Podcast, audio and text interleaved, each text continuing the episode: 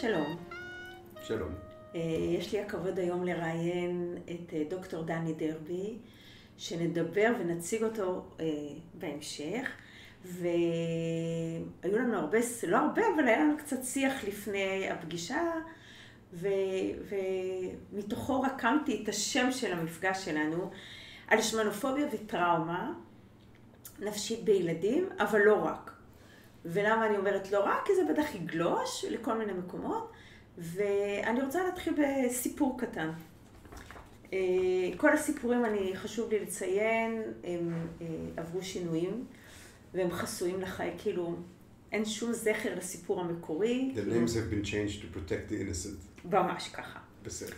אז, אה, אז זהו, אז לפני הרבה שנים הגיע להם מטופל שהיה אז חייל בצבא, הוא גר בדרום הארץ, והוא היה בערך בגיל 20, ו... והוא סיפר לי את הסיפור ה... ה... כדלקמן. זאת אומרת, הוא גדל בבית שאימא שלו אה, הייתה לה הפרעת אכילה, סוג של, ואבא עם עודף משקל, או עד אבא שמן, נגיד את המילים עצמם. והם נורא היו חרדים שהוא יהיה שמן גם. אז מגיל צעיר, הוא מספר שמגיל שמונה, הוא עשה פעילות גופנית מאוד מאוד אינטנסיבית, הוא נכנס לקבוצות ריצה.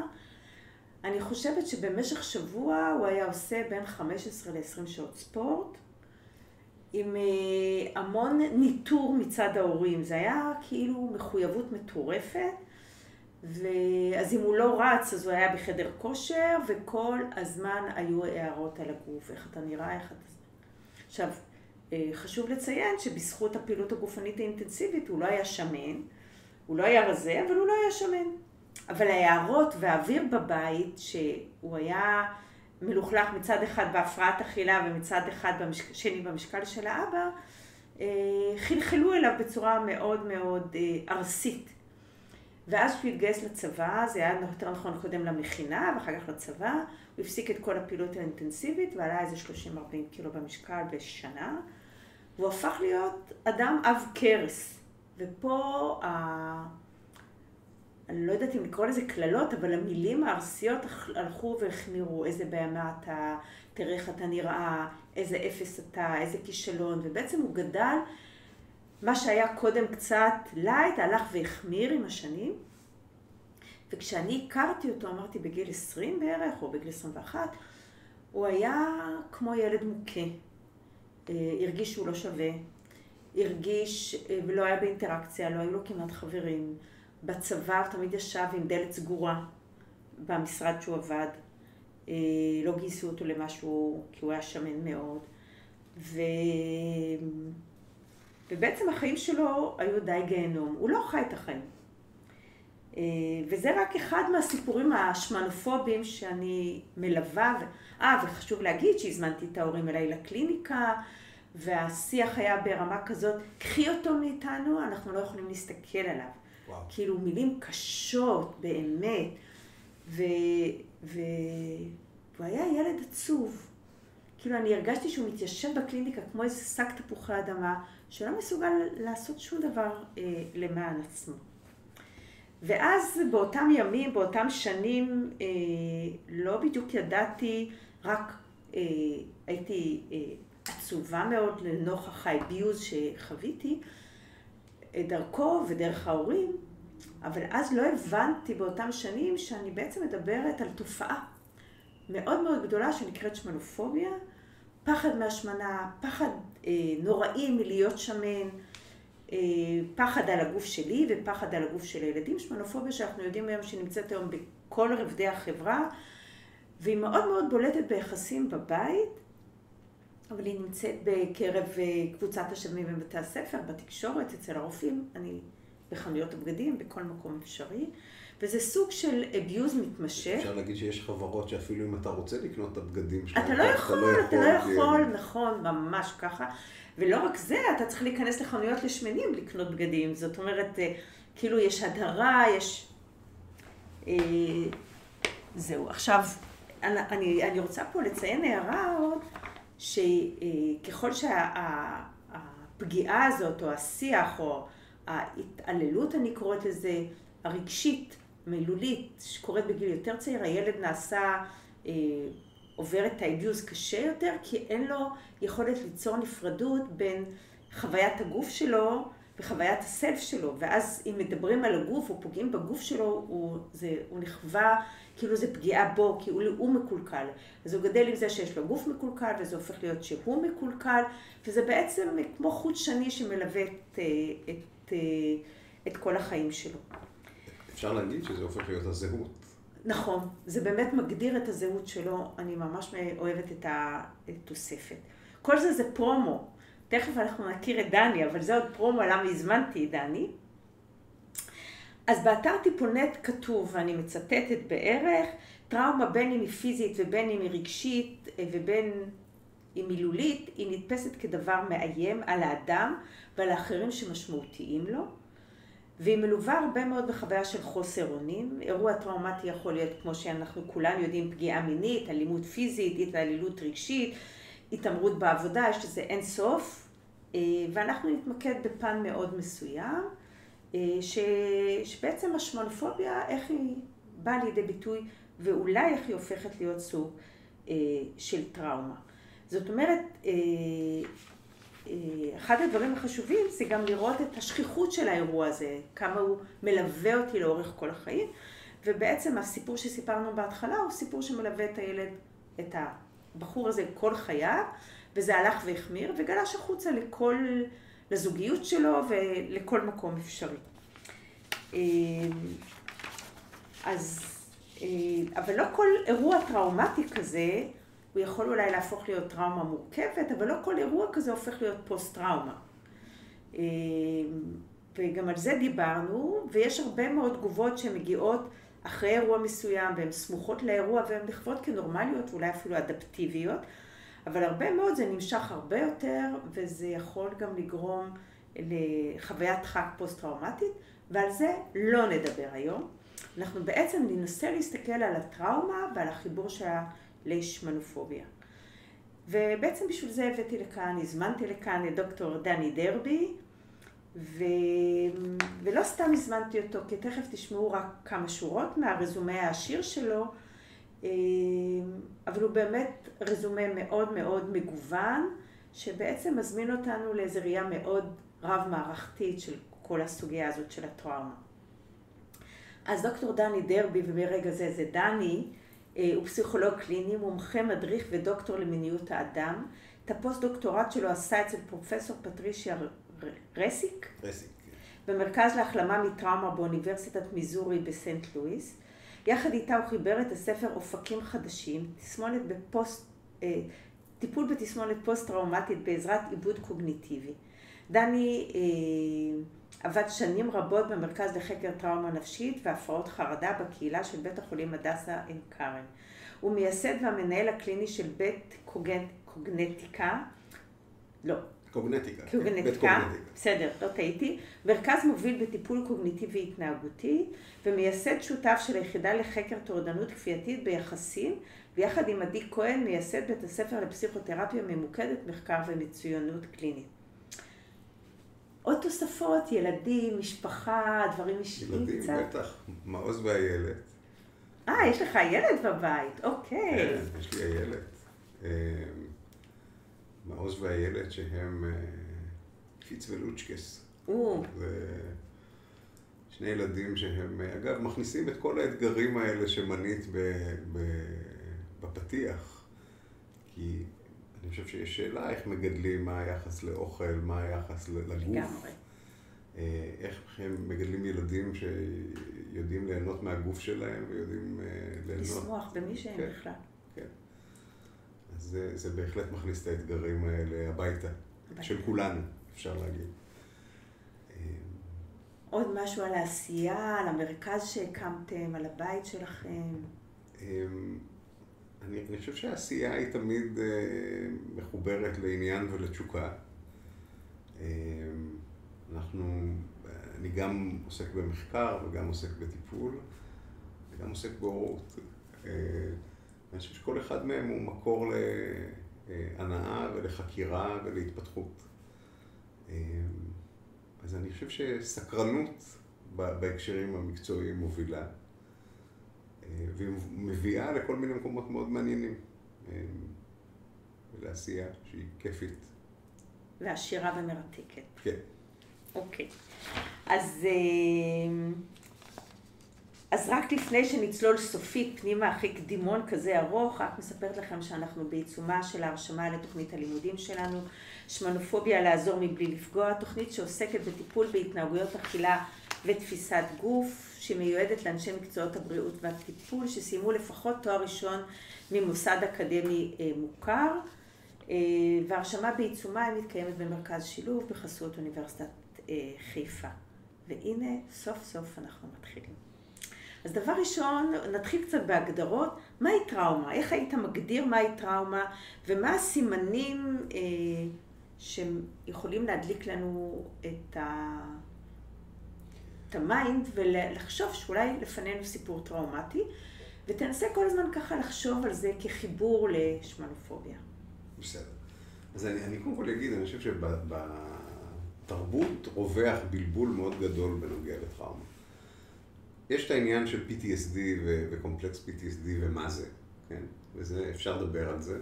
ויש את העניין של טראומה. טראומה זה פציעה, כן? כשאנחנו מדברים על טראומה, המונח, זה המשמעות שלו.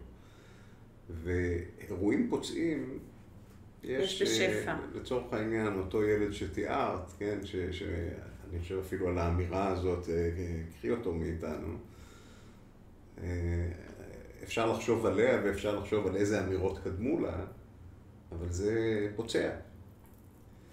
אמ, אז יש הרבה דברים שהם פוצעים, ובהקשר הזה שאנחנו מדברים, אני חושב שילד שגדל בעבירה שהיא כזאת או דומה לה, בעצם יש אה, איזושהי הסללה שהיא מאוד פוצעת בסופו של דבר ומאוד משפיעה על התפיסת עצמי והדימוי עצמי.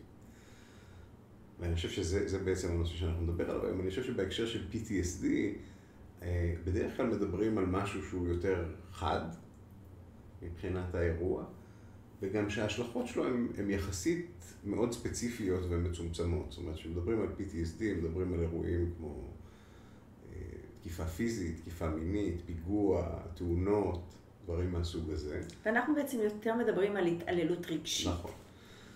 ו-PTSD יש לו, הדבר אפשר להגיד, יש לו כל מיני קבוצות של סימפטומים, יש את העניין של אה, חודרנות, שזה חוויה מחדש של דברים שקשורים לטראומה, יש את העניין של עוררות פיזית, אה, שינויים רגשיים, שינויים בתפיסות העולם, אנשים רואים את העולם כיותר שלילי ואת עצמם כפחות חיובי, ואת הנושא של הימנעות.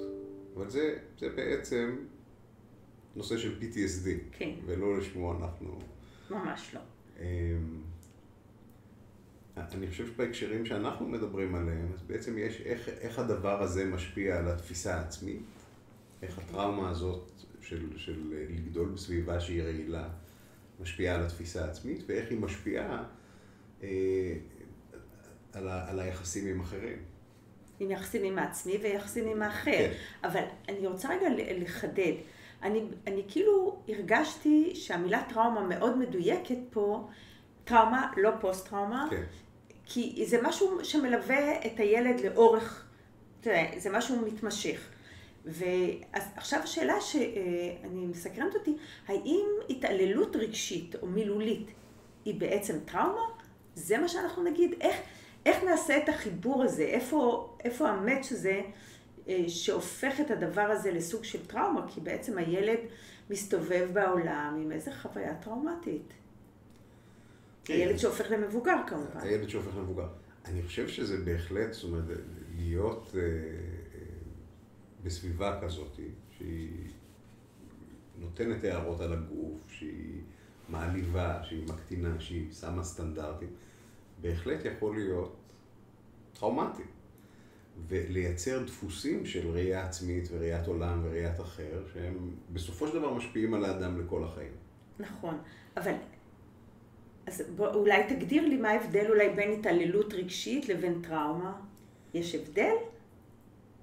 אני, אני חושב שהתעללות רגשית היא, היא טראומה. היא, היא טראומה. אפשר להגיד את זה, כן. נכון? אני חושב שגם היה לנו, דיברנו על זה קצת לפני, אבל אני, אני חושב שיש שימוש בבלבול בהקשר של PTSD. כן. וקומפלקס PTSD. נכון, וזה לא מה שאנחנו מדברים. וזה לא מה שאנחנו מדברים, אבל, אבל בסופו של דבר, בוודאי שסביבות שהן רעילות, הן טראומטיות. הן טראומטיות. אמ, ואני, ואני כאילו, למה אני מתעקשת על זה? כי כאילו התעללות, יש לזה איזה מין, לא יודעת למה, איזה מין טראומה הופך את האירוע לגדול יותר בחוויה. וכאילו, בגלל זה שאלתי אם אפשר לה... ברור לי שהתעללות רגשית אה, אה, מתמשכת, או משהו כזה, כמו שבעצם דיברנו, שעובר בשמנופוביה, היא לא... היא סוג של טראומה. אז... אגב, היא סוג של טראומה שיכול מאוד להיות ש... אני לא חושב שהרבה, אבל יכול להיות שלמעט אנשים היא ממש מלווה בתסמינים. את יודעת, אנשים שעברו bullying סביב אה, אכילה ו- ומראה, אני חושב שיכול להיות להם פוסט-טראומה ממש. בגלל זה אני תכף על זה אנחנו נדבר, כן. כי אנחנו רגע נחזור לגלעד, לאותו בחור ש... כן. שזה שם בדוי כמובן, נחזור אליו רגע, שדיברנו על זה שבעצם הוא עבר אה, הרבה מאוד אירועים אה, שמנופוביים לאורך כל החיים שלו. ו, ורציתי לספר לך על המאפיינים שהוא פיתח. אז בעצם היה לו, אה, היו לו המון התקפי זעם, כאילו הוא לא יכל לווסת את עצמו, mm-hmm. וכל כל אמירה כמעט הוא חווה כפגיעה נרקסיסטית מאוד מאוד מאוד קשה. ואם מישהו היה מעיר לו ברחוב, נגיד תזוז, הוא היה יכול להתנפל עליו בזעם מטורף. אה, היה לו קושי בשליטה על הכעס, היו לו הרבה פעמים מחשבות אובדניות. גם בהתנהגות המינית שלו היו לו סימפטומים, אה, בעצם הוא לא הצליח לקיים יחסים אינטימיים עם אנשים שהם לכאורה שווי מעמד שלו, והוא נטה להרבה פעמים לייצר זוגיות או קשרים אינטימיים, אה, אני אגיד את זה ככה, עם פליטים למשל. עם? פליטים. כלומר, הוא לא חשב שהוא ראוי למישהו שיש לו תעודת אה, זהות ישראלית. אני מנסה ככה להגיד את זה בצורה עדינה. אוקיי. אה, הוא סבל מחוסר ביטחון, מהיעדר אהבה, מתפיסת עצמי, כמובס, כחסר ערך. היה לו תחושות אינסופיות של בושה ואשמה בקשר לגוף שלו, ומה שהלך והתחזק, כל... עכשיו הוא חיפש כל הזמן, הוא ביקר המון אצל רופאים, כל דבר הוא הלך לרופאים. והם התעללו בה מחדש, כי תמיד אמרו לו, תרד במשקל והכל ייפתר, ותראה איך אתה נראה, ו- וכולי, אז הם רק העצימו את החוויה הזאתי. ובעצם כמעט לא היו לו חוויות של חברויות מיטיבות, ששרדו לאורך זמן בחברויות. קיצר, בן אדם בודד. והוא הרגיש שקוף. אה, איך נסתכל עליו? תראי, אני, אני חושב ש... וזה לא סיפור אחד שאני פוגשת. כן, כן, זה... הרבה יותר רחב, זאת אומרת, אנשים... הרבה יותר רחב. תראה, יש פה גם עניין של תרבות שהיא יושבת מעל, אבל uh, אני חושב שאתה גדל בסביבה כזאת, אז uh, בסופו של דבר, הדבר שנפגע זה מה שאנחנו קוראים לו סכמות. סכמות זה בעצם איזושהי ראיית עולם, זה המשקפיים שדרכם אתה רואה את העולם. ובעצם סכמות מאוד מרכזיות יכולות להיות התפיסה שלי, את ה... א', את הגוף שלי. זאת אומרת, כבעל יכולות, מושך, אה, אה, מראה, ומראה יכול, בוא נגיד, אנשים יכולים להיות בסדר עם מראה בכל מיני גדלים וצורות, אם, אם מגדלים אותם בסביבה שהיא פחות עוינת לגוף ופחות שלילית ל... ל... או יותר מגוונת מבחינת האפשרות להיות בגדלים וצורות. אז אני חושב שברמה הבסיסית ביותר יש את איך אתה הולך בעולם, מה המשקפיים שדרכם אתה רואה את העולם. עכשיו, תראה, אני משער שילד שגדל בסביבה שיש בה הורים כאלה, שיש מצד אחד אימא שהיא מפרעת אכילה ומצד שני אבא שהוא... שמן. אפשר להגיד כל מה שהאימא מפחדת ממנו. ולחשוב על המסרים שהוא ספג, אז יש את השאלה איזה מסרים... הוא ספג על עצמו. אמ, ובסופו של דבר, מה הוא גדל להאמין שהוא ראוי לו? אז את יודעת, לצורך העניין, אם אני גדל עם מסרים שאני לא שווה, ואף אחת או אחד לא ירצה אותי, ותראה אותך איך אתה נראה, כן? ו- מסרים, אתה מגעיל אותי, כן? אני יכול להגיד הרבה פעמים אנשים, יש להם מסרים כאלה. אה, עם זה אחר כך הם הולכים בעולם. עכשיו, ללכת עם זה בעולם אומר שאני תופס את עצמי ככה, אבל ללכת עם זה בעולם אומר שאני גם אחשוב שאחרים רואים אותי ככה. כלא ראוי, כלא שווה, כדוחה, כמגעיל. ומה היית עושה איתו טיפולית? תראי, אני, אני חושב שבסופו של דבר יש שאלה, זאת אומרת, אני, אני חושב, אגב, עוד משהו שלא התייחסתי אליו היה העניין של הוויסות הרגשי. שזה נורא היה חזק. מה שעזר בסוף זה רק אה, ציפרלקס, קצת להוריד את העוצמות, אבל אה, זה היה מאוד מאוד מאוד חזק. ואגב, זה עוד דבר שאנחנו רואים, שהרבה פעמים בטראומות בין אישיות כאלה, החלק הוויסותי, החלק של היכולת לווסת את הרגש, הוא מאוד נמוך בעצם. נכון. אמ, והרבה פעמים אנשים צריכים כלים לחלק הזה. אז שואלת מה הייתי עושה איתו, אני חושב שבתור התחלה, אני חושב שבעיניי השאלה היא איך הסביבה שגדלת בה השפיעה על ראיות העולם שלך. זאת אומרת, לנסות להעריך מה התפיסות עולם שלו לגבי, לגבי עצמו. אני יכול להגיד, אפשר לשער שמישהו כזה, אז היה לו איזושהי תפיסה מאוד גדולה של פגימות, נניח, כן? לגמרי. אה, את יודעת, אולי גם של כישלון, אה, את יודעת, שהם קרובי משפחה, זה תפיסות סמוכות. אולי של נטישה, כן? נכון, כי רצו לזרוק אותו מהבית כל הזמן. כן. אה, אבל אני חושב שברמה הכי בסיסית, לגדול בבית שאלה המסרים בו, יכול מאוד להיות שלאורך השנים המסרים שהיו, היו כאלה של הקבלה או הדחייה, קשורים במראה, קשורים בגוף שלך, קשורים בנוכחות הגופנית שלך. ואז אני חושב שזה בוודאי משפיע על איך אני הולך בעולם ואיך אני יכול לעשות קשרים. ומה אני מצפה שיקרה בקשרים, זאת אומרת... אז הלכה למעשה, כאילו, איפה, איך היה נראה טיפול כזה, במה, מה, מה היית מצפה שיקרה, כמה אופק יש? אוקיי. תשמעי, בעיניי טיפול מהסוג הזה מתחיל בסיפור של ה... לצורך העניין הסיפור של הגוף, או הסיפור של הדימוי, איזה אירועים בעצם עיצבו את תפיסות העולם, ואיך האירועים האלה משפיעים היום על ההתנהלות והנוכחות. עכשיו, את יודעת, אני יכול להגיד, אני עובד מתוך גישה שהיא גישה קוגנטיבית התנהגותית, אבל אה, במשך הרבה מאוד שנים לומד סכמטרפיה, שזו גישה טיפולית שבכל זאת עושה הרבה מאוד קשרים בין ההווה למה שקורה כאן ועכשיו. לבין מה שהיה. לבין מה שהיה. אני חושב שבן אדם שגדל בסביבה כזאת, אי אפשר שלא ללכת. לעשות... אז מה, אתה תיקח סכמה סכמה שנבנתה ותפרק אותה כאילו? אז זה נורא תלוי ברמה של הקושי או ההתמודדות, אבל אני חושב שזה... תיתן דוגמה ממש, כאילו. אז ניקח דוגמה. בוא נניח שהיינו... גלעד השם שלו? כן. אז בוא נגיד שגלעד היה מגיע ומתאר איזושהי חוויה שהיא חוויה שקרתה לו השבוע. אוקיי. Okay. כן? שהוא פגש, לא יודע, מישהו, מישהי, מה הייתה...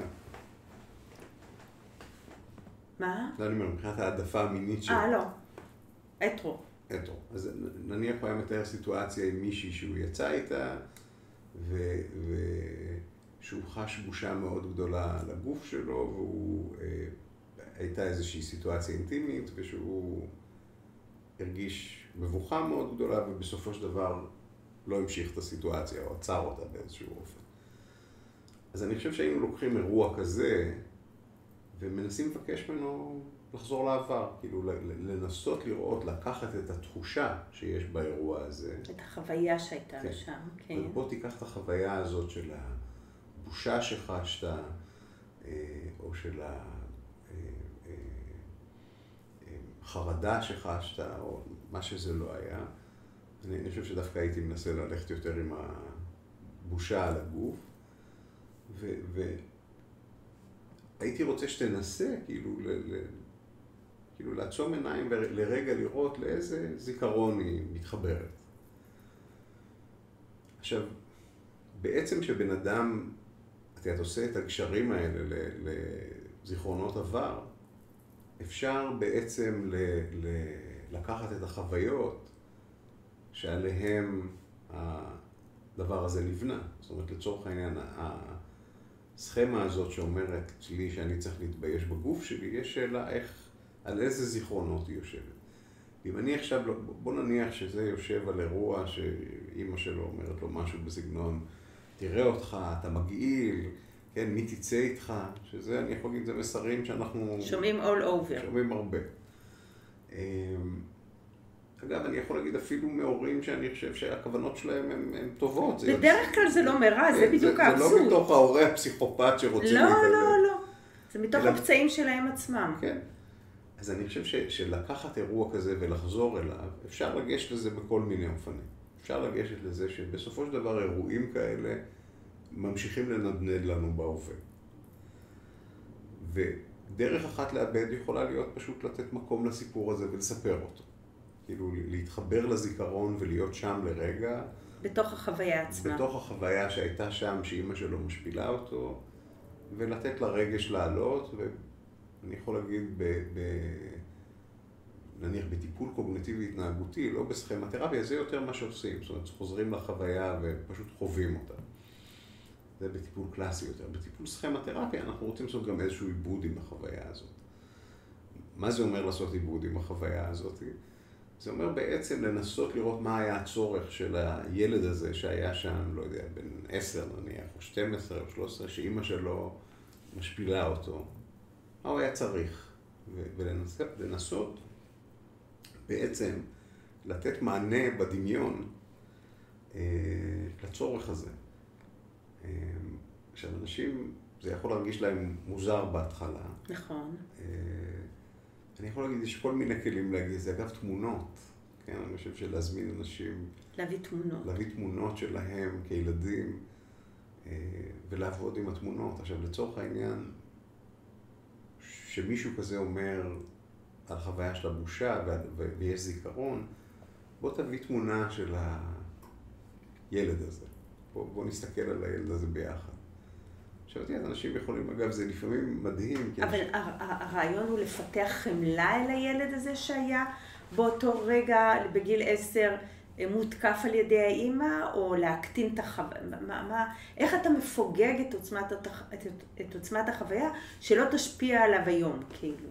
אז אפשר, יש דרכים שונות. דרך אחת זה פשוט לספר את הסיפור ואפילו לחזור עליו יותר מפעם אחת, שזה חשיפה. כן, חשיפה. וחשיפה בפני עצמה היא עובדת, היא טכניקה שאני יכול להגיד, אם יש זיכרון שהוא, את יודעת, אינקפסולייטד כזה, בזמן, ופתחנו אותו, ונחזור עליו כמה פעמים, הוא יאבד מהכוח שלו.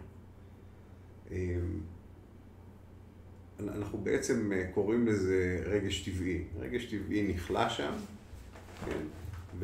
אפשר להגיד שאם אנחנו פותחים את זה ומאווררים אותו, בדרך כלל יהיה איזשהו עיבוד טבעי ויהיה לו פחות עוצמה. מה שאני התייחסתי אליו יותר, להתערבות הזאת, שכן אה, מתייחסת לצורך של הילד, אז כן, אני חושב שהמטרה היא בסופו של דבר לתת מענה לצורך בצורה דמיונית, זאת אומרת, בדמיון. אוקיי, עכשיו אני מבינה מה אתה מתכוון. זאת אומרת שלצורך העניין, א', לשאול, כאילו, לשאול מה הילד הזה צריך. רצה. כן, צריך. מה גלעד הקטן ש, שנמצא שם, מה הוא צריך? מה הוא צריך מאימא שלו, כן? ואנחנו מבקשים מאנשים לדמיין את זה גם אם זה נראה לא אפשרי. עכשיו, את יודעת, אני חושב שאנשים שגדלו בסביבות שהן לא מאוד רעילות, יצליחו לדמיין את זה. אומרת, לצורך... אבל אם הסביבה הייתה רעילה מאוד ופוגענית, כמו שתיארתי... עכשיו, אני חושב שכשהסביבה היא מאוד רעילה, אנשים לא יצליחו לדמיין את זה. לא יצליחו, עד כדי כך. ובטח לא את הדמות ההורית, כן? עכשיו, יש כל מיני דרכים לעשות, להכניס את השיח הזה. אז דרך אחת להכניס את השיח הזה יכולה להיות להגיד לגלעד, בוא אתה, כבוגר, תיכנס לדימוי הזה ותנהל אתה איתו את השיח, אבל קודם צריך לראות צריך הכנה לזה, כן? כן. כי יכול להיות גלעד המבוגר הוא גם לא חומל, הוא יהיה אליו, הוא יסכים לגמרי עם זה שהוא נורא. אבל פה, אז אני, כן עם הכנה אפשר להכניס אותו, אבל יש אנשים שהם יגידו אין לי מה להגיד. ואז אפשר לעשות את זה דרך זה שאתה כדמות מטפלת נכנס לתוך הדימוי mm. ועוזר לעשות את התיקון הזה. עכשיו אני יכול להגיד, המוח שלנו, כן? אוקיי. Okay. אה, לא יודע להבדיל טוב בין זיכרון לדמיון. ולצורך העניין, את יודעת, זיכרון יכול להיות משהו שהוא מאוד רודף, ודמיון יכול להיות משהו שהוא מאוד מתקן. זאת אומרת, לצורך העניין, הדמיון שלנו הוא כלי שבעזרתו אפשר לרפא הרבה פצעים בדרך הזאת. ואני יכול להגיד, זה מאוד מעניין לראות אנשים, אני יכול להגיד שאנשים הם פחות פגועים, או שהם כן הגיעו בטיפול למקום שהם מצליחים לעשות שיח יותר חומל. לעצמם. כן. אז, אז זה מעניין לראות, כי את יודעת, בסופו של דבר האימג' הזה של הילד והשיח עם הילד מתפתח. אבל מה שמטריד אותי, אני אגיד לך מה שקורה פה, בעיקר בגלל שזה שמנופוביה, גם כשהילד יוצא מהבית, הוא חווה הרבה פעמים יחס דומה מהסביבה, בדיוק למה שהיה בבית, כמו נגיד שילך לרופא והוא יזלזל בו ויפגע בו וכולי. אז בעצם הטראומה או האירוע לא נגמר לו, הוא פוגש אותו בכל מיני אירועים אחר כך. כן. ואז נורא קשה ההחלמה. כאילו נגיד כבר תיקנתי את מה שהיה לי בעבר, אני פוגשת את זה שוב ושוב ושוב ושוב. תשמעי... אני בעצם על ידי השאלות מנסה להראות לך שיש פה סיפור מאוד, לא מור... מאוד מורכב בחברה. לגמרי. אני חושב, תראי, זה, אני יכול להגיד מעניין. אני מתעסק בנושא של דימוי גוף יחד עם עדי כהן, שהיא בת הזוג שלי, כן. אנחנו עובדים ביחד בתחום הזה. אני יכול להגיד, אחד הדברים שמאוד עוזר בעיניי זה להעלות מודעות, שאנשים יהיו ערים לזה שזה... קיים. קיים, פוצע, מפעיל, ואני חושב שלצד זה, ובעיניי זה, זה דברים שאני ממליץ למטופלים לעשות בצורה שוטפת, אגב, גם לא אנשים שהפוקוס של הטיפול הוא דימוי גוף, להיכנס לקבוצות שהן בודי פוזיטיב, להתחיל לצרוך חומרים שהם בודי פוזיטיב, שיהיה שיח על גדלים וצורות, אה, ואני יכול להגיד, אני לא זוכר אה, ככה, יש מחקרים על הנושא של חשיפה לבודי פוזיטיב, כאילו למסרים. לא, לזה אני יודעת, כן. וזה חלק מטיפול בעיניי. זה חלק מלראות את ה... כן, זה גם יש ברשתות, דרך אגב, המון קבוצות כן, של כן. בודי פוזיטיב. אני מדבר כן. על, על בודי פוזיטיביטי, או... כל מה שיש ברשת. קבוצות בסגנון הזה. אני חושב שזה עוזר להרים את ה...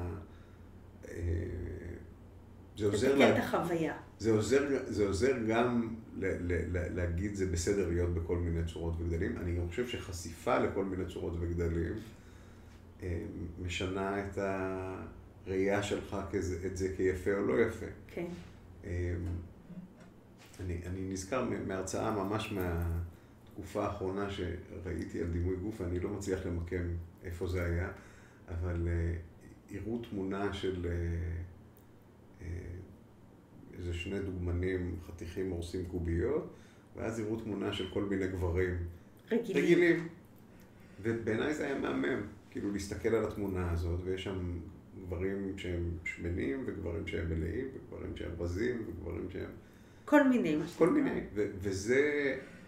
זה נכון גם לגבי איך שאתה מסתכל על עצמך, אגב, גם לגבי איך שאתה מסתכל על, על אה, בן או בת זוג, אני גם שולח אנשים, את יודעת, אני עובד הרבה עם ROCD, ששם לאנשים יש המון, לחלק, יש המון עיסוק במראה או בתכונות של כן. הבן או בת זוג, גם תלך, תסתכל על קבוצות כאלה, ואת יודעת, לראות אנשים שהם בכל מיני גדלים, לבושים בכל מיני, לבושים, בבגד... זה בסדר ללבוש בגדים סקסי, כן? זה בסדר לעשות ספורט, זה בסדר כזה, אני חושב שזה מרחיב את היריעה מאוד. אז עכשיו אני רוצה להקשות, כי כן. בעצם אני רוצה לעבור אה, לסוגיה אחרת, שהיא בעצם שייכת לאותו נושא, כי אנחנו כבר יודעים שהרבה מאוד פעמים השדים לא מתעוררים בגיל 15, 16 או 20, אלא יוצאים דווקא כשאנחנו אה, נעשים הורים ופוגשים אצל הילדים שלנו.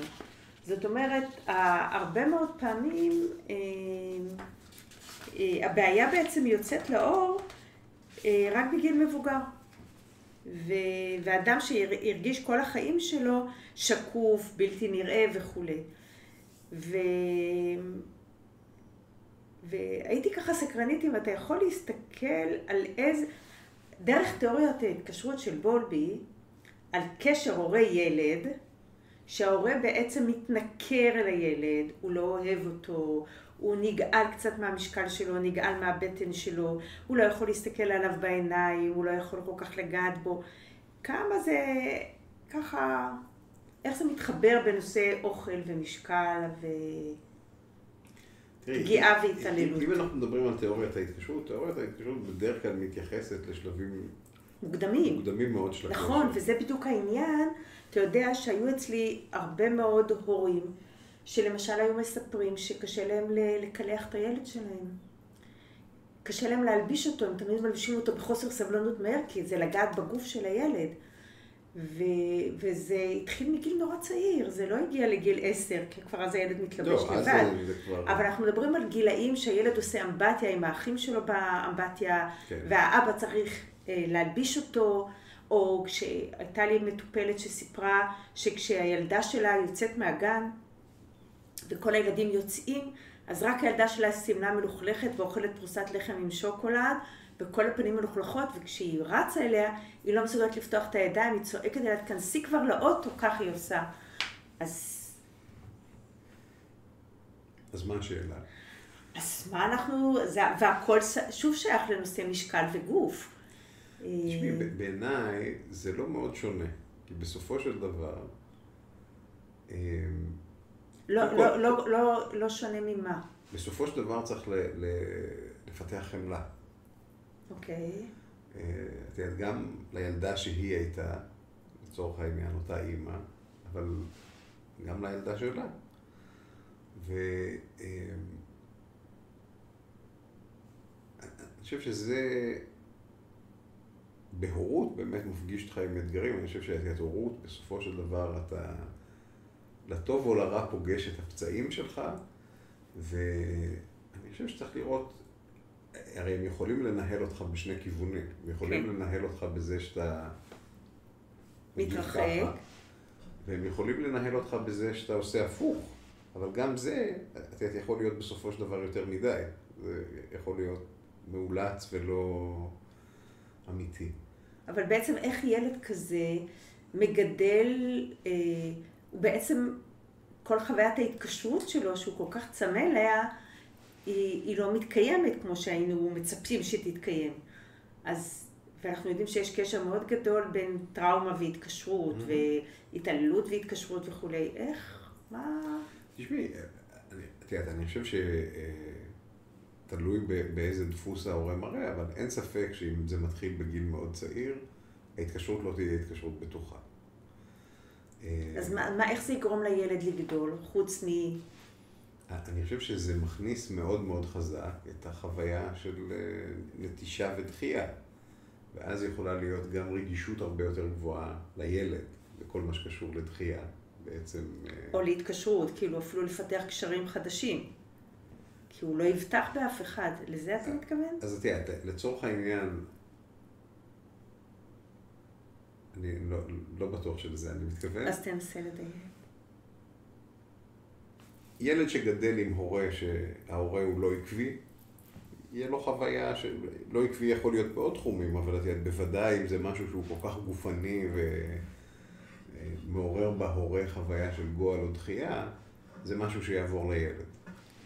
אה, המשהו הזה, אם הוא עובר לילד, זה יהיה האופן שבו הילד אחר כך ילמד אה, על עצמו ועל על קשרים. בעצם attachment מלמד אותנו על קשרים, ובסופו של דבר בבגרות, ה-attachment שלנו, כאילו, כשאנחנו מדברים על attachment, הוא עובר לבן או בת הזוג. אז אני חושב שאותם אה, ילדים בסופו של דבר יכולים לשחזר קשרים שהם לא מיטיבים. זה העניין. עכשיו, בעצם. לא מיטיבים יכולים להיות גם ב- לכוון למקומות שהם, לכוון נמוך, כאילו נתת את הדוגמה שלו, שאני כן.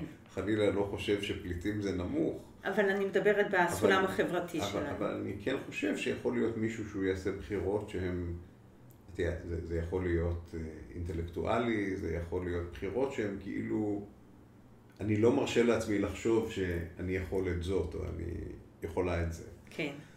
אז, אז זה דבר אחד, אבל גם מקומות שהם משחזרים אביוז.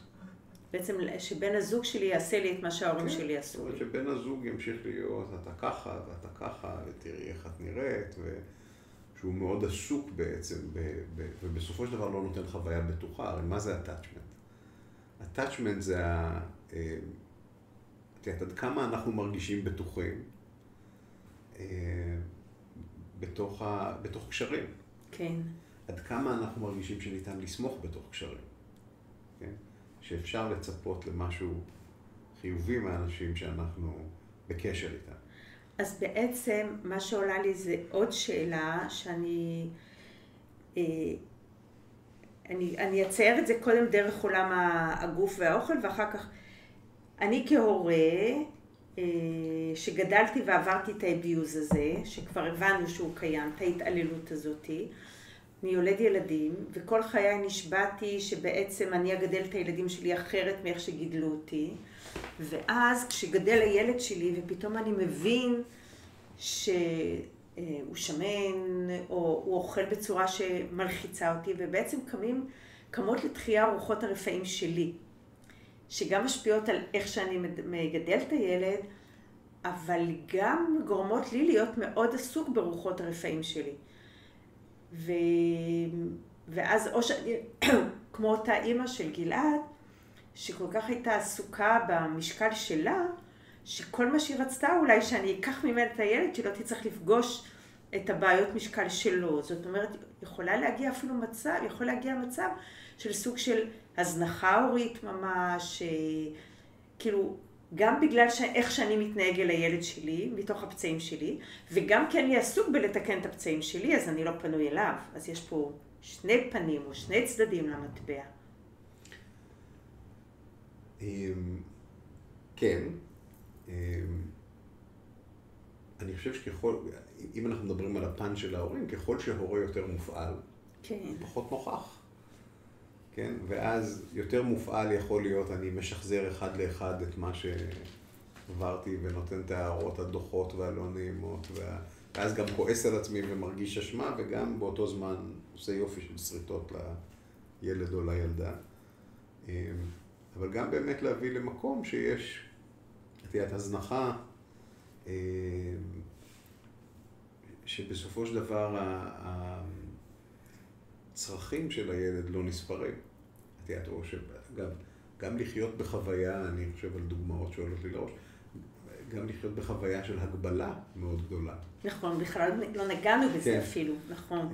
את יודעת, אני, אני חושב על מטופלות שיצא לי לראות, אגב, הרבה פעמים גם עם אימא עם איזה הפרעת אכילה או משהו כזה, שהיה שליטה טוטאלית על ה... על האכילה. על, ה, על, על מה אוכלים, על מה מגישים, על האם כמה. על האם מותר לגשת למקרר או אסור לגשת למקרר, נכון. אם מותר לקחת אוכל. אז, אז, אז, זה- אז איך תעזור לילד כזה? אנחנו עכשיו בילד. לא, אנחנו בילד תמיד, אבל איך תעזור לו? כאילו ההורה לא נמצא בשבילו בעצם, כי הוא מאיר את כל רוחות הרפאים של, ה- של עצמו, של ההורה, וההורה עסוק ברוחות רפאים של עצמו, בלהציל את עצמו, והוא לא פנוי לילד. תראי, אני, אני חושב ש... כשאנחנו מדברים על איך להציל את הילד הזה, להציל, אם, אם זה ילד, להציל את הילד. זה לא. התכוונתי לילד הזה שגדל והפך ובא עם ההיסטוריה הזאת, אני שעיצבה את חייו. אני חושב שצריך לחזור לילד. לחזור כל הזמן כן. אל הילד. כלומר, כאילו לעזור לו, בסופו של דבר הילד שהוא היה עבר הרבה פעמים השפלות והטרדות. אגב, הטרדות במרחב הגופני יכולות גם להיות פיזיות, לא אמרנו, כן. לא, לא מיניות, כאילו הטרדות שהן לצוות, לצבות, לאצבעות, כל מיני. שמיינה כן. לדברים כאלה, כן. אז את יודעת, אני חושב שבסופו של דבר לחזור לילד שהוא היה, או היא הייתה, ו- ולעשות את הריפוי שם.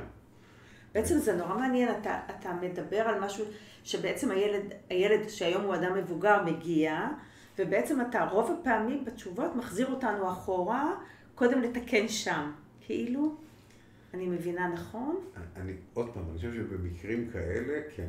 אני, כן. זה לא האוטומט שלי ברוב הדברים שאני עושה, אני חושב שבמקומות כאלה שיש, את יודעת, איזושהי טראומה בין אישית שהיא אתה בעצם בא ואומר שאם לא נטפל בטראומה של אז, לא נוכל ל- לעזור לאדם בכאן ועכשיו. אני חושב שזה יהיה קשה מאוד.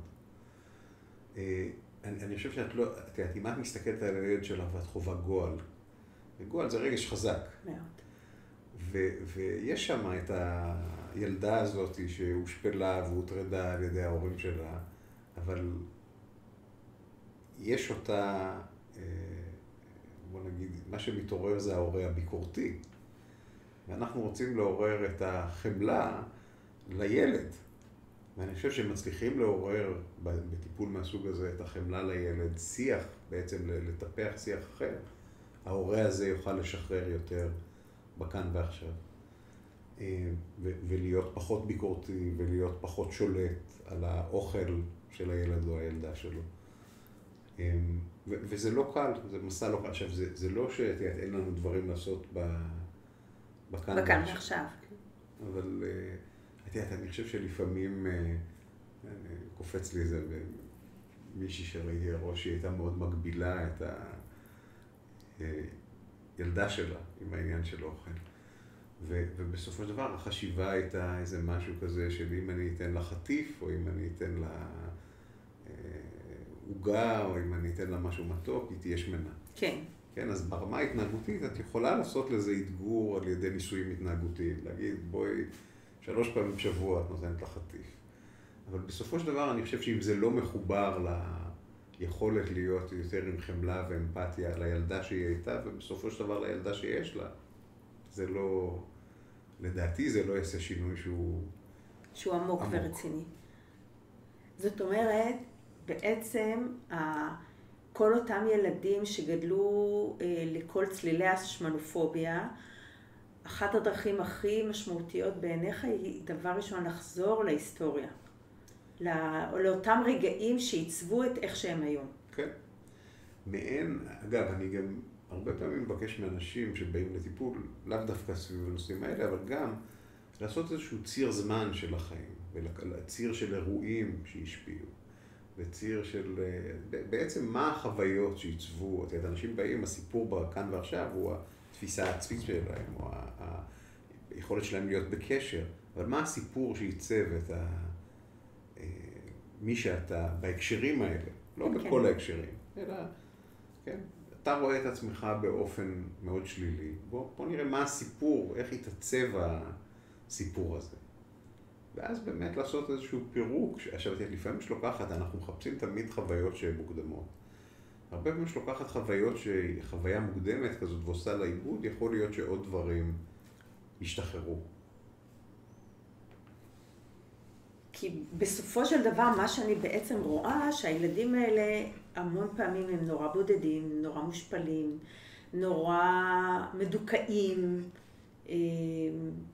הם עסוקים כל הזמן לחפש את המבט של ההורה, לקבל איזשהו אישור על הקיום שלהם, והם לא תמיד מקבלים אותו. הם מגיעים לגיל מבוגר אה, די פגועים. כן. די הרבה. את יודעת, אני חושב שמאוד מרכזי, זאת אומרת, אמרת כמה דברים, אני חושב שמאוד מרכזי הוא עיבוד של חוויית ההשפלה. אה, ואני חושב שכשיש עיבוד של חוויית ההשפלה, יכול לצמוח משהו שהוא אחר. זאת אומרת, אם אני מסוגל לראות את עצמי מעט שונה, ולא לא לראות את עצמי, הרי בסופו של דבר אנחנו מפנימים את הקולות של ההורים שלנו. לגמרי. כן. אגב, אני יכול להגיד, אני גדלתי במשפחה מאוד שמנופובית, אה, ו- ואני יכול להגיד, אני, אני באמת חושב שלמזלי, אה, לא רק את הדבר הזה, אבל למזלי לא, מה שנקרא, את המסרים האלה פחות ספגתי. עכשיו, אני יכול להגיד... למרות שזה היה. היה בלי הפסקה, הערות על צורה, על מראה, על... אה, וזה לא, לא חדר אותך. אני, אני יכול להגיד, יש לי אבא בן 85, איש מהמם, אבל הוא שמנופ... גדול השמנופובים. עכשיו, אה, הוא ככה כלפי עצמו. זאת אומרת, הוא ביקורתי כלפי מה הוא... הוא עשה לך את מה שהוא עושה לעצמו. כן. עכשיו, אני יכול להגיד, אני לפעמים אומר לו, אבא, אני בן 52, לא הצלחת עד עכשיו, די. זה לא משנה. אבל איך אתה מסביר, מה שמעניין בכל הסיפור שלך, זה לא שעשו לך את זה, זה איך זה לא חדר אליך. כאילו לצד זה מה ההורים עשו, שבעצם גדלת בכל זאת עם יכולת אה, בחירה, מה נכנס אליך ומה לא, וסלף אסטים הרבה אה, מאוד יציב וחזק. אני חושב שהיה המון, המון חום ואהבה, אבל המון שמנופוביה. המון שמנופוביה. ואני לא יודע, לפעמים אני שואל, אני מוצא את עצמי בכל מיני, מיני נקודות שהולך כל מיני דברים שקשורים לזה לא חדרו. ואני יכול להגיד, אגב, אני חושב שגם בבגרות, בתור איש, כפי שאת רואה, לא כחוש במיוחד, אנשים מרשים לעצמם להעיר הערות על משקל. חופשי. ולפעמים אתה אומר, מה, למה הבן אדם הזה חושב שיש לו זכות להגיד לי כזה דבר? כי אני זה... כנראה הולך פרוץ בעולם. עכשיו, ואת... עכשיו ה...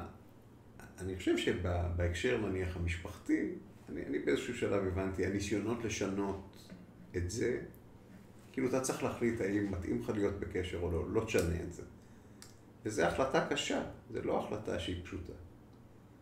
אבל, ואני מבין שבוא נגיד, כמו שאותי לא הצליחו לשנות עם uh, דברים, יש דברים שכנראה אי אפשר להשפיע עליהם בצורה חזקה, בטח לא בלי טיפול משמעותי. אבל אני חושב שבסופו אה, של דבר, הסביבה מרשה לעצמה הרבה בהקשרים האלה.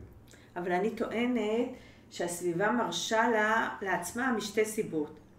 א', כי הסביבה כולה שמנופובית, אבל גם אני הולך ככל כך אשם, שבלי שאני שם לב אני מזמין את הסביבה לחדור אליי, כי התרגלתי בכל החיים היל... בילדות שלי שהמשפחה שלי נדחפה לי לגוף.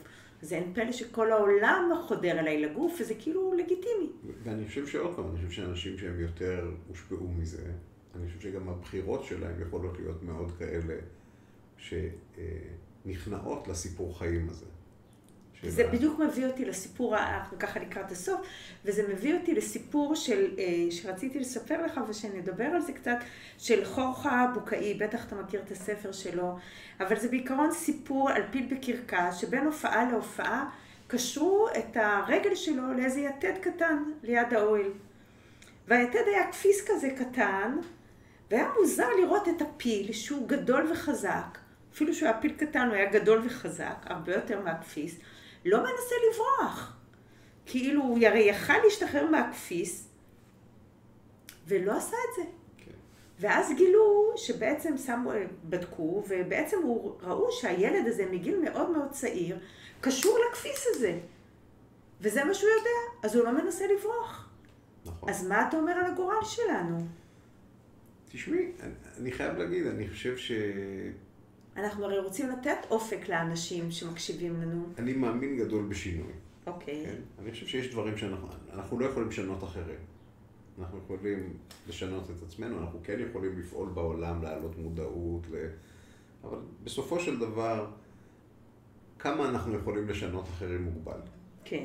אנחנו יכולים לשנות את עצמנו. לשנות את עצמנו אומר לשנות את השיח הפנימי שלנו, את היחס שלנו לשיח הפנימי, כי דיברנו הרבה על העניין של היסטוריה, אבל אני יכול להגיד, אנחנו היום, יש לנו מחקר שרץ כעת על אה, שינוי השיח הפנימי, על ידי זה שאתה מתאמן בלעצור סוגים מסוימים של שיח. אוקיי, מעניין. ואני יכול להגיד, יש לנו, יש תוצאות ראשוניות של זה, אבל זה עובד. זאת אומרת, אפשר לקחת דברים מסוימים, להגיד, מה הסיפור שלך בעצם, ובן אדם יגיד, הסיפור שלי הוא סיפור של, אה, לא יודע, השמן הדחוי שאף אחד לא אוהב אותו. ולזהות מתי אתה נכנס לסיפור הזה, והחלק שאתה נכנס, הרגע הראשוני הזה הוא לא בשליטתך. אבל בעצם, מה שקורה אחר כך, מה שאנחנו שלך. רואים, יש לך אפשרות להשפיע עליו ולהתאמן בלעצור אותו ו, אה, ולהצליח. אז אני חושב שזה עוד זווית שאפשר להתייחס אליה. עכשיו, אני חושב שבסופו של דבר, אם אתה לומד אה, לשנות את השיח הפנימי ביחס להיסטוריה ולעצור במקומות מסוימים, אתה יכול לשנות. את איך שאתה מרגיש עם עצמך וגם את הבחירות שלך. אתה יודע, אני חושב שמישהו או מישהי שיש להם דימוי עצמי מאוד שלילי, המקום של להגיד מגיע לי, אני זכאי, מגיע לי קשר טוב, מגיע לי אנשים שהם, לא יודע, לא ביקורתיים ו... כל הזמן ממררים לי את החיים, זה משהו שהוא יכול לצמוח. הוא לא יכול, זה לא אירוע, זה תהליך. ועכשיו השאלה הכי קשה לקראת סוף המפגש. כן. אנחנו ככה לקראת הסוף, ואני רוצה רגע להחזיר אותך להתחלה, להסתייגות שלנו, שלך לעסוק בנושא של השמנופוביה ופוסט-טראומה. וככה מסקרן אותי, מה אתה מרגיש לסוגיה הזאת עכשיו? האם יכול להיות שלכל האביוז המתמשך הזה ולטראומה שילדים עוברים, אפשר יהיה להסתכל על זה עם השלכות של פוסט-טראומה? האם אפשר יהיה לשנות את ההמשגה הזאת? מעניין. תשמעי, אני, אני שמרן. זאת אומרת, אני, הגדילה שלי הייתה במרכזים של PTSD, ואני כן חושב שיש אנשים שסביב בולינג יכול להיות להם PTSD, אבל אני חושב שהסיפור הזה של, שהוא קשה, כן? הוא טראומה, אבל הוא לא פוסט-טראומה במובן ה-DSMי שאנחנו כן. מדברים עליו. אבל אני, אני בהחלט חושב שזה טראומה. זה לא, את יודעת, זאת אומרת, לגדול בסביבה שהיא רעילה, בית, ובתרבות שהיא רעילה. כן? זה דבר שהוא טראומטי, וטראומטי אומר שהוא גם בסופו של דבר, אם אתה לא מטפל בזה, הוא יכול להשפיע על כל החיים שלך. מעצב אותם לגמרי. כן, זאת אומרת שבסופו של דבר... אז מה מונע מזה בעצם להפוך לפוסט-טראומה? תראי, רוב האנשים שאת תשאלי אותם, שיש להם אה, היסטוריה כזאת של... אה, ההגדרה של פוסט-טראומה, גם קומפלקס PTSD ב, ב, ב, בהקשר הזה, זה צריך שיהיה PTSD. ו-PTSD חייב שיהיה לו חודרנות. כן. חודרנות אומר שיש לי פלשבקים או היזכרויות או חוויות מחדש של, של, uh, של אירועים כאלה. של, של החוויות שעברתי. עכשיו עוד פעם, יש אנשים שיש להם את זה. לגמרי, זה בדיוק אורחות הרפאים שקצת הזכרנו אותם. כן, זאת אומרת, יש אנשים. השאלה אם זה בתדירות ובעוצמה שאנחנו מדברים עליה. עכשיו שוב, אני חושב שרוב האנשים לא, חלק מהאנשים כן. זאת אומרת, חלק מהאנשים, ואגב, זה, זה גם, גם ברמה הקונספטואלית מבחינת טיפול, אפשר לקחת אה, אירועים כאלה ולאבד אותם כמו אירועים של פוסט-טראומה. וגם הכלים שדיברתי עליהם, דיברתי יותר על כלים של סכמתרפיה, אבל יש את הכלים של אה, חשיפה. את יודעת, לקחת זיכרונות כאלה ולאבד אותם פשוט עם איזשהו מעבר חוזר עליהם. גם יכול לעשות שינוי, כן? אז מהבחינה הזאת אפשר לאבד זיכרונות כאלה באותה צורה שאנחנו מאבדים זיכרונות שלבן אדם יש PTSD. עכשיו, את יודעת, אם זה באמת רודף את האדם בתדירות הזאת שמדברים עליה, שזה, את יודעת, כמה פעמים בשבוע, בהחלט יכול להיות שזה PTSD. א', אני מאוד מודה לך. אני מודה שאני לא סגורה על ההגדרות, אבל אני, אני חושבת שקיימנו את הדיון הזה היום לא כדי להגדיר, כמו להציף את זה לתוך התודעה, שכל הסוגיה של ה-abuse, שילדים ומתבגרים ולפעמים גם מבוגרים עוברים דרך השמנופוביה, אולי זה לא מקוטלג עוד, אבל ראוי לתת לזה איזשהו מבט נוסף שיתקף יותר את החוויה של האנשים האלה. כי זה לא שני אנשים באוכלוסייה. לא. מספרם לא. הרבה יותר גדול מהרבה אביוזים אחרים. אני, אני אמרתי לך בשיחה המקדימה, אני, אחד הזיכרונות החזקים שלי מהשנים האחרונות זה אה, סיום הרצאה בנושא של דימוי גוף אה, שנתנו עדי ואני, ושאלנו את המשתתפים לקראת הסוף כמה אנשים מרוצים מהגוף שלהם. והיה אה, עשרים אנשים בחדר. היה גבר אחד לדעתי והיתר אנשים, אבל אף אחד לא היה מרוצה מהגוף שלו. נכון. עכשיו, לא משנה, היה שם נשים בכל הגדלים, בכל הצורות. בוא נגיד, אה, וזה בלתי נתפס. איתך. שכתרבות אנחנו הולכים עם זה שיש לנו חוסר שביעות רצון מאיך שאנחנו נראים, וזה לא משנה איך אתה נראה. אנחנו חיים בתרבות מתעללת כן, בעצם. כן. זה, בעצם זה... ההורים בבית הם רק שלוחה של אותה תרבות. כן, לגמרי. דני, דוקטור דני דרבי, תודה רבה.